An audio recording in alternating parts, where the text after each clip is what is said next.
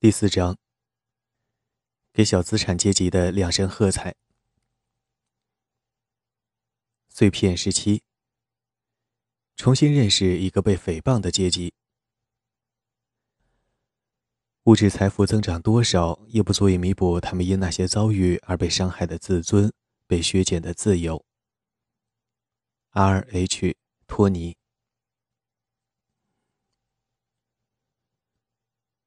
该有人出来为小资产阶级说句好话了。工人阶级和资产阶级从来不缺少发言人，小资产阶级则不然。他们很少，甚至不曾发声为自己辩解。资产阶级在工业组织和达沃斯世界经济论坛中聚会，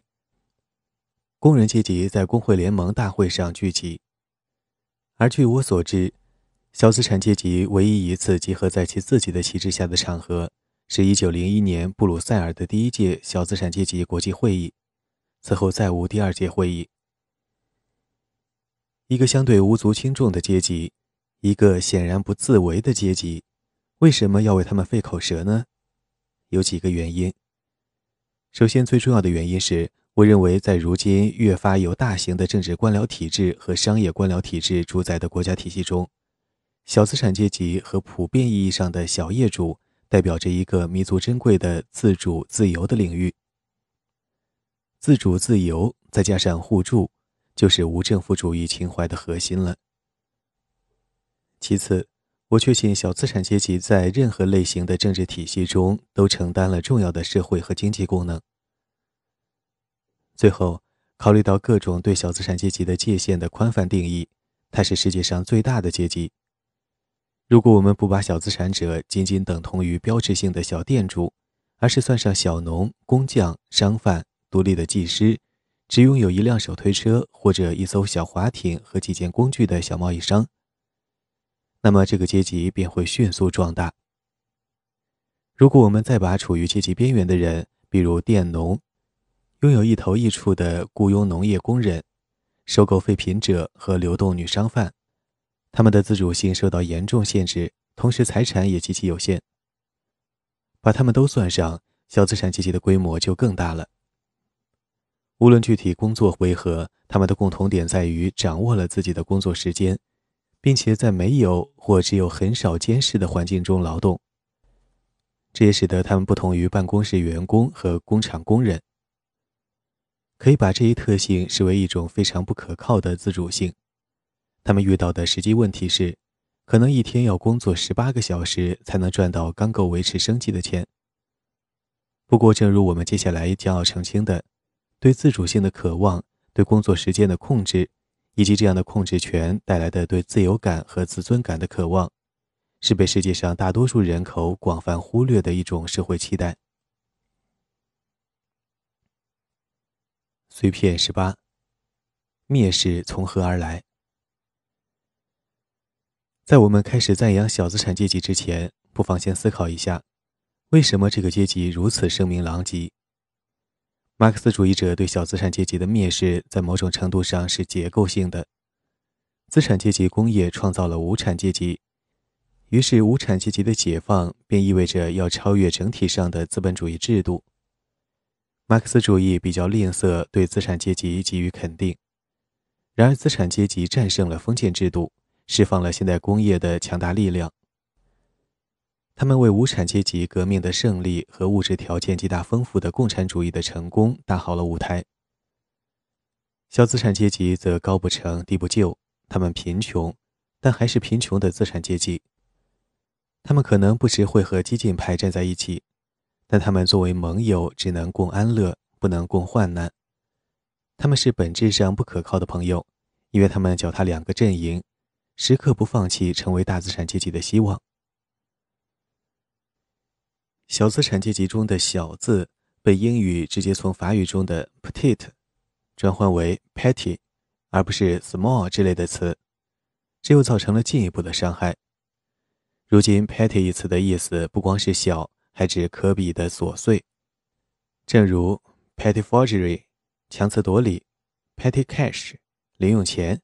或是 “petty” 一词本身所表达的那样，当它被用来组合成小资产阶级这个称呼时，小”字就汇集了来自马克思主义者、学院人士和贵族的鄙视之情。他们不耻于这个新来阶级的庸俗品味、粗浅的金钱和财产欲望。布尔什维克革命之后，被扣上小资产阶级的帽子，可能意味着坐牢、流放或者枪毙。鄙视小资产阶级的人还将他们形容为病菌，这预示了后来纳粹的反犹太主义。布哈林在说到开朗施塔德罢工时，曾贬低罢工工人和水手。小资产阶级的瘟疫从农民扩散到了一部分工人阶级的身上。那些抗拒集体化的小农也被冠以类似的污名。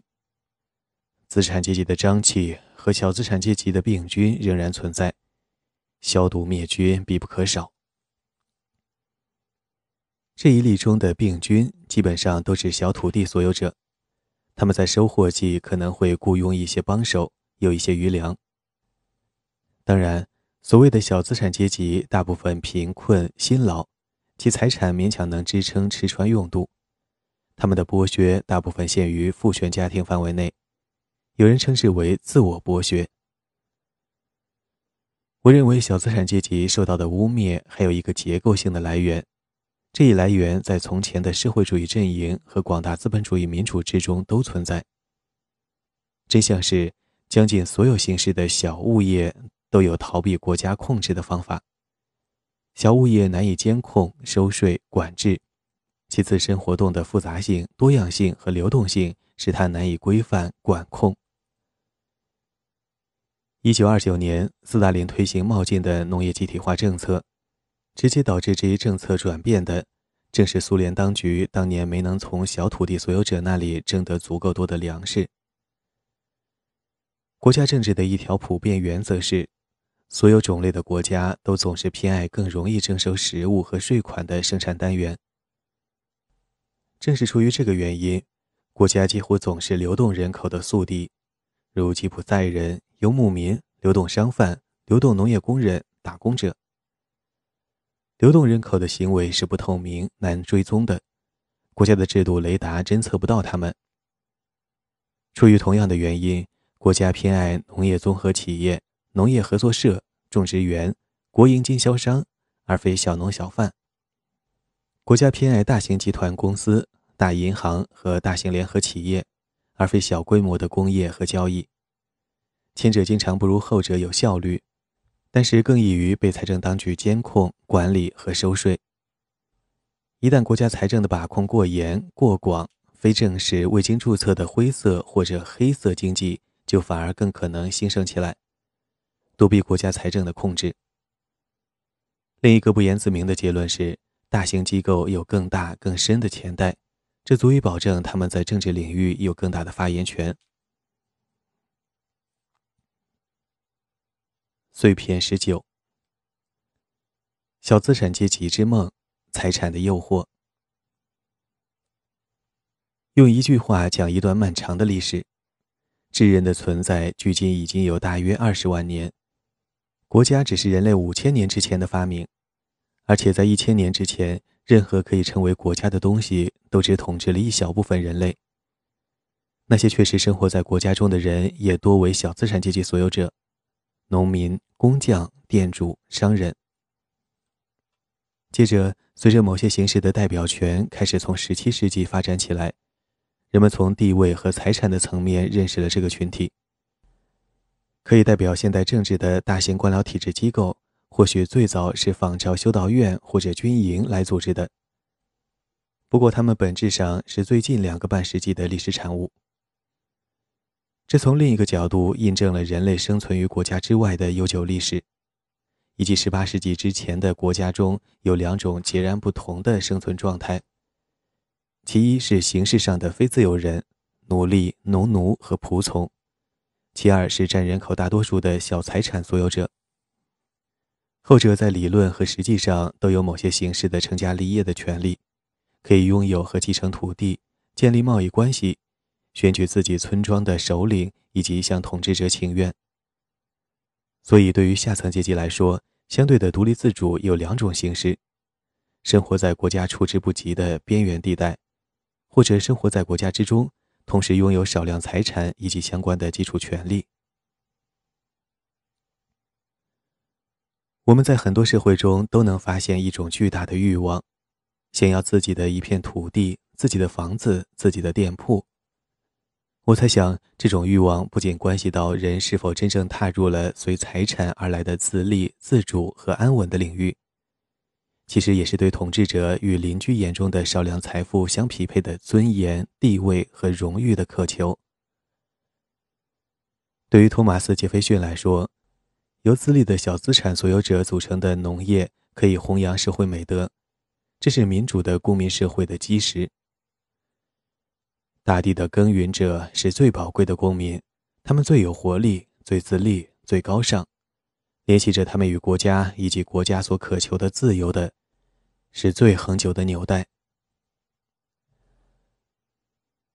我在农村住过，也曾从书里读到农村社会。从这些经验中，我很难不注意到，在贫困线上挣扎的万千小农是怎样凭借其不可思议的坚韧，在弹丸之地上谋生的。纯粹从经济学的逻辑来说，不管是租一片产量更高的土地，还是搬去城里居住，都可以使生活变得更好。可是他们就是死死抓住那一小块土地，能撑多久就撑多久。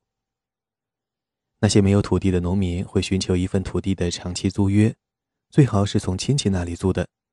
在社会地位方面，长期租约是除了自己拥有土地外最好的选择了。如果既没有自己的土地，也租不到土地，就只能为别人打工，在村子的窝棚里寄住，苟且生活。在收入方面，大多佃农比小资耕农活得更好，很多农民工人比小资耕农过得更舒适。不过，对于整个农民阶级来说，独立自主性方面的差异以及由此导致的社会地位差异是决定性的。小资耕农并不像佃农那样依赖于他人的土地，佃农至少在这个季节有地种，可以自主决定自己的工作时间。农业工人则只能接受有失尊严的依附关系，接受自己的生意全仰仗于邻居或者亲戚的好心。对农业工人来说，终极的耻辱是失去他们最后的独立，被从窝棚里赶出来。在农村等级体系中，每降一级就会失去一些经济上的安全性和地位上的独立性。小资产阶级的梦想的真正内涵，不是什么收入稳定性的抽象计算，而是发自肺腑的期望在他们所在的小社区取得完整的文化成员地位。财产意味着可以举行婚礼、葬礼，而且在一个马来西亚小村庄里，意味着可以筹办斋月结束时的宴会，以此表明举办者的社会价值和地位。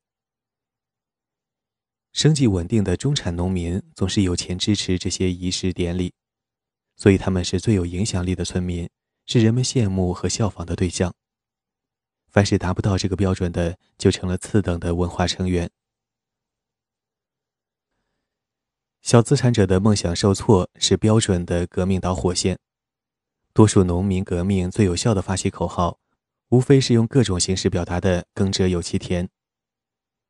一九一七年，俄军在奥地利前线战败，一些被征召入伍的俄国农民回到家乡，参与了土地再分配运动，从而加速了农村发生的革命。在革命时代的中国，很多所谓的打光棍的无地的农村雇工发现。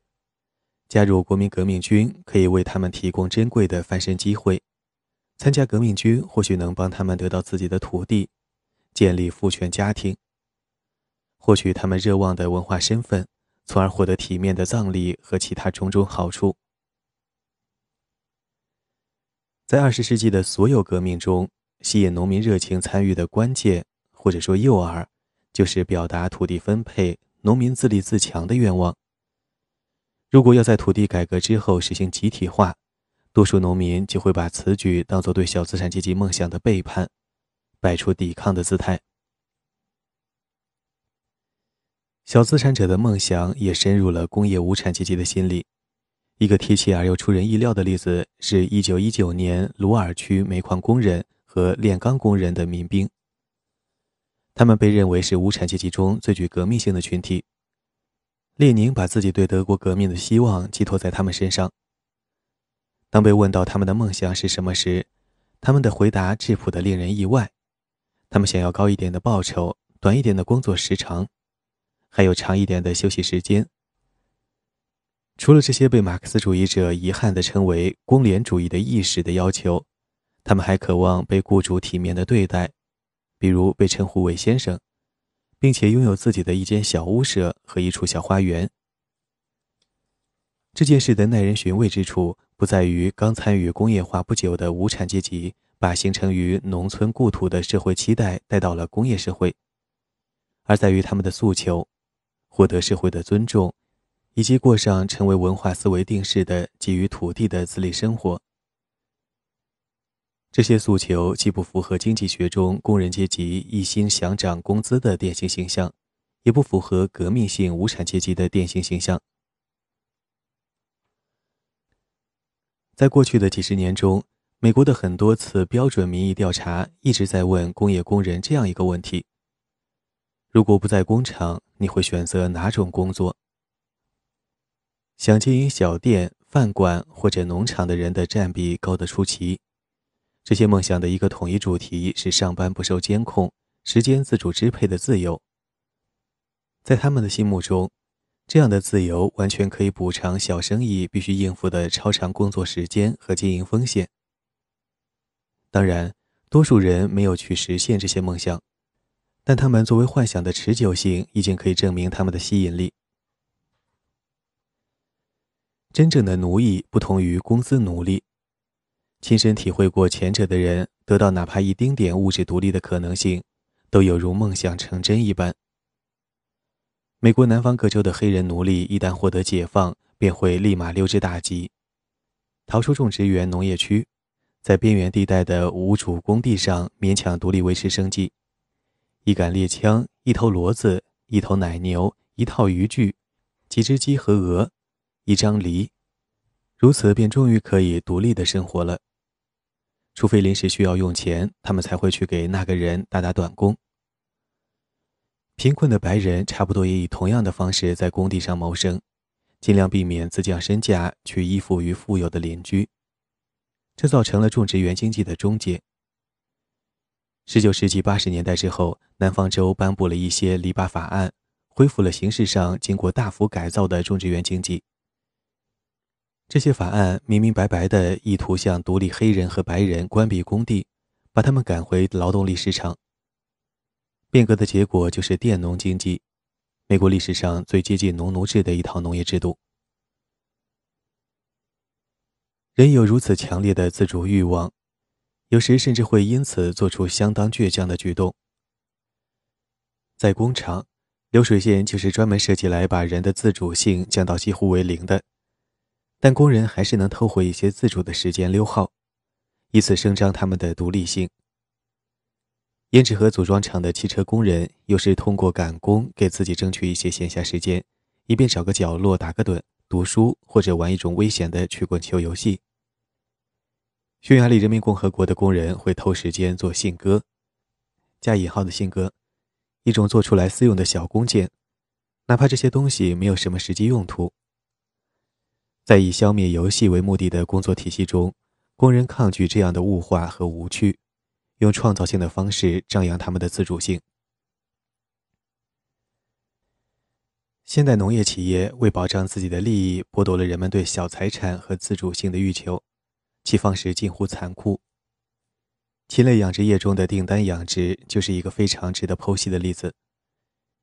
大农业公司知道大规模的封闭养殖有很大的瘟疫风险。所以，他们将养鸡的任务承包给独立的养殖户。养殖承包人对养殖场的建设和获得信贷所需的抵押负全责。养殖场必须按照泰森食品或者其他农业集团给出的具体说明搭建。这些企业会提供雏鸡，并且在承包合同中事无巨细地规定喂食、喂水、药剂、卫生方面的饲养规则，还会相应的销售设备和物资。每个养殖户的每日工作可以被密切监控，集团根据家禽在合同期结束时的体重增量和存活率来付给他们报酬。同时报酬的数额也随市场情况浮动。通常承包合同是重复续约的，不过也没有百分之一百的保证。这一体系的不合常理之处在于，它保留了一种独立自主的幻象，同时掏空了其全部的实质内容。承包人是独立的土地所有者，也是抵押物的所有者，但是他的工作时间和工作活动几乎和流水线工人一样是安排好的。他并不能直接从脑后就感觉到监工的鼻息，但是如果合同不能续约，他就会陷入困境，因为有一个养鸡棚需要他偿还贷款。大农业企业实际上转嫁了土地产权借带来的资本和大量用工方面的风险，同时收割了严密监控、标准化和质量管控的大部分好处。现代工厂原本就是为了实现这些目标而诞生的。这种农业模式十分奏效，抓住作为独立财产所有者的最后一点尊严的欲望是如此强烈，以至于农场主们愿意献出这尊严背后的所有实质性意义。不管无政府主义在人类状况上有何疏漏之处，他都从人们的小资欲望中看到了对尊严和自主的追求，着实是对这一大众想象的敏锐洞悉。小资产阶级的独立梦想在实践中愈发难以实现，但它没有随着工业革命的兴起而消亡，反而在生活中找到了新的寄托。碎片二十。小资产阶级不晓得社会功能。从英国内战时期的挖掘派和平等派，到一九一一年的墨西哥农民、西班牙将近大半个世纪的无政府主义运动史，许许多多的反殖民主义运动，再到当代巴西的民众运动，占有土地、拿回被夺走的土地的欲望，始终是平等主义色彩最浓的农民运动的母题。如果不诉诸小资产者之梦，他们可能就完全没有平复欲望的机会。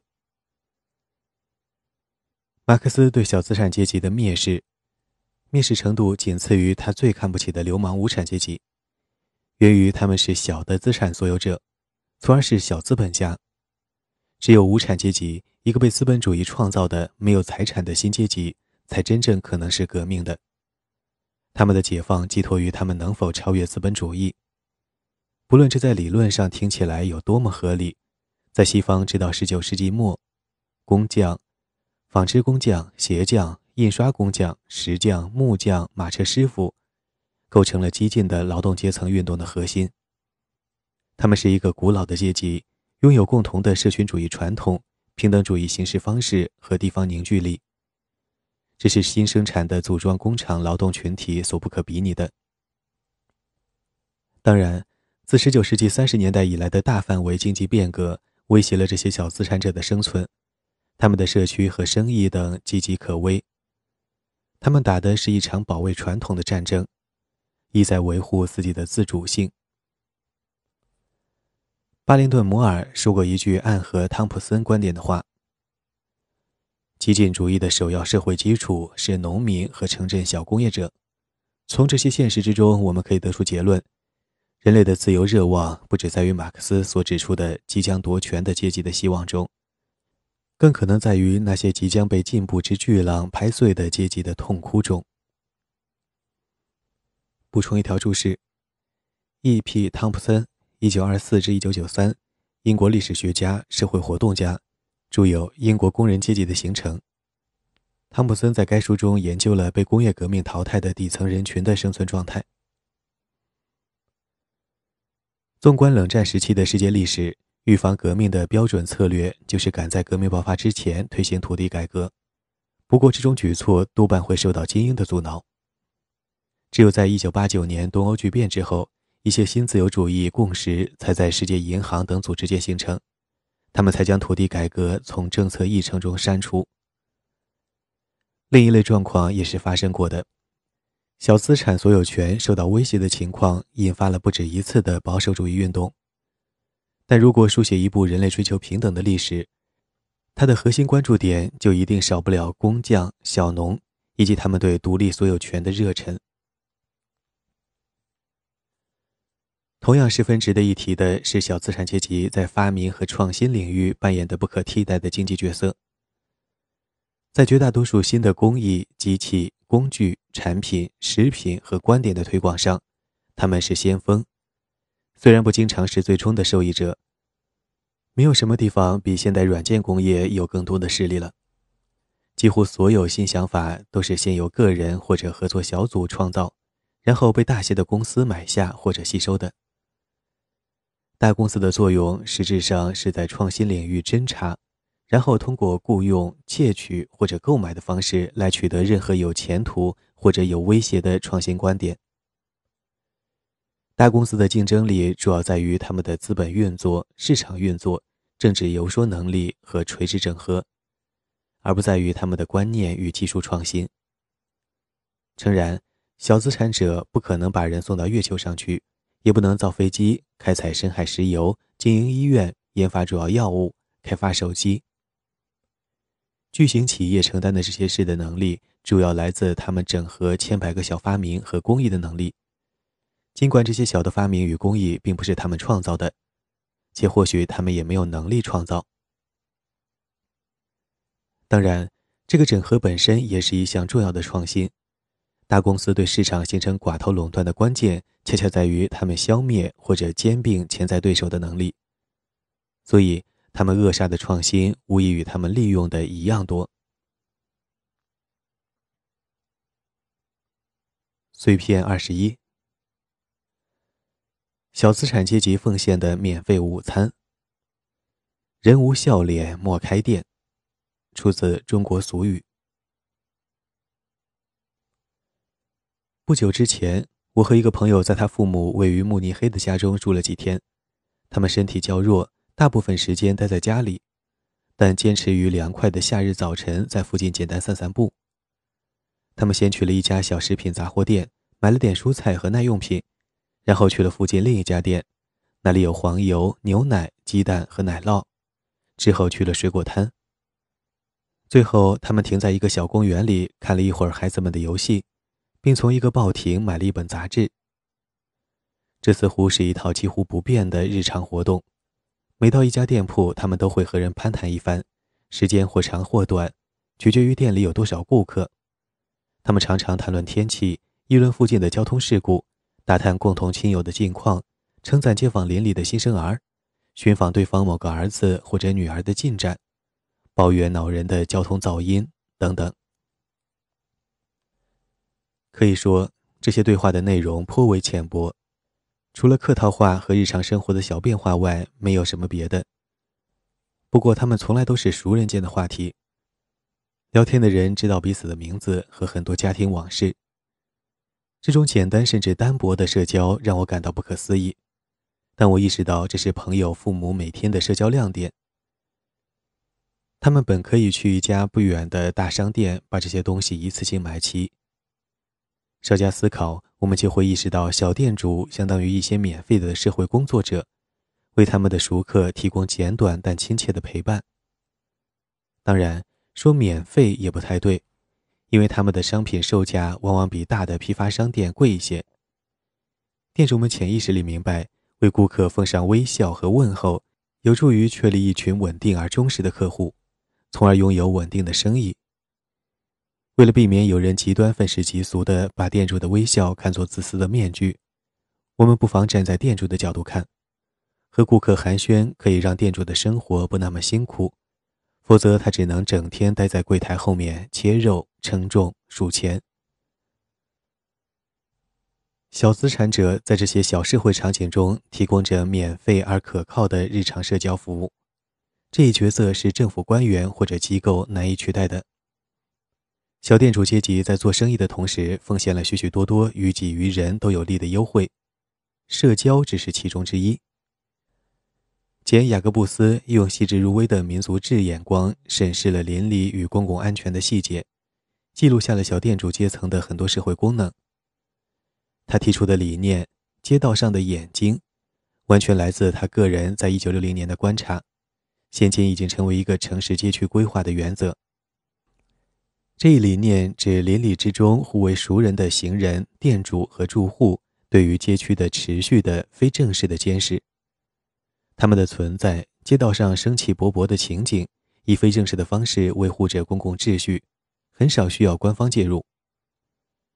这一目标的关键在于，街道上的眼睛要求一个人口密集、功能多样的街区。街上有很多小店、工作室、公寓和服务点，以此保证四处走动着的办事、购物、运货人员能不时出现。人员流动的支柱就是小资产阶级商店主，他们认识自己的顾客，并且持续关注着街道的情况。此类街区远远安全于那些没有什么行人的荒废街区。这又是一例作为其他一系列生活的副产品的。没有公共成本的可贵效益，及街区安全的维护。在缺失这种非正式结构的地方，即便是警察也难以有效的维持治安。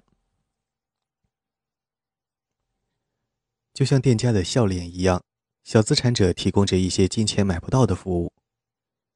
雅各布斯注意到，通常每条街总有至少一个常年营业的小店老板会受邻里之托保管他们的家门钥匙。如果这些住户出远门，让亲属过来暂住看家，亲属就会从店主手中取钥匙。店主的这类服务是顾客委托之下的一份好生意，很难想象人们能把这种事交给任何公共机构去办。很明显，那些大卖场商店可以带来种类多样、比小店主卖的便宜的制成品。不那么明显的是。如果我们把小资产者提供的所有公共产品正向的外部性纳入分析，包括非正式的社会工作、公共安全、活跃有趣的街景带来的美感、多种多样的社交经历和个人化服务、熟人网络、非正式的邻里新闻与译文、社会团结和公共行动的基础设施，以及在作为小土地所有者的农民的情况中的土地照管。那么，小资产者在全面、长远的考量之下，也许是比大规模、非个人化的资本主义公司实惠得多的选择。尽管小资产者可能不大比得上杰斐逊主义民主理想所期待的那种自信、独立、拥有土地的自耕农，但他们同这个理想的距离比沃尔玛或者家乐福近得多。最后，还有一件实质的议题。也许一个小资产者和小商店主占主体的社会，比迄今为止人类设计出的任何经济体系都更接近平等和生产工具的大众所有制。以上为本书第四章，给小资产阶级的两声喝彩。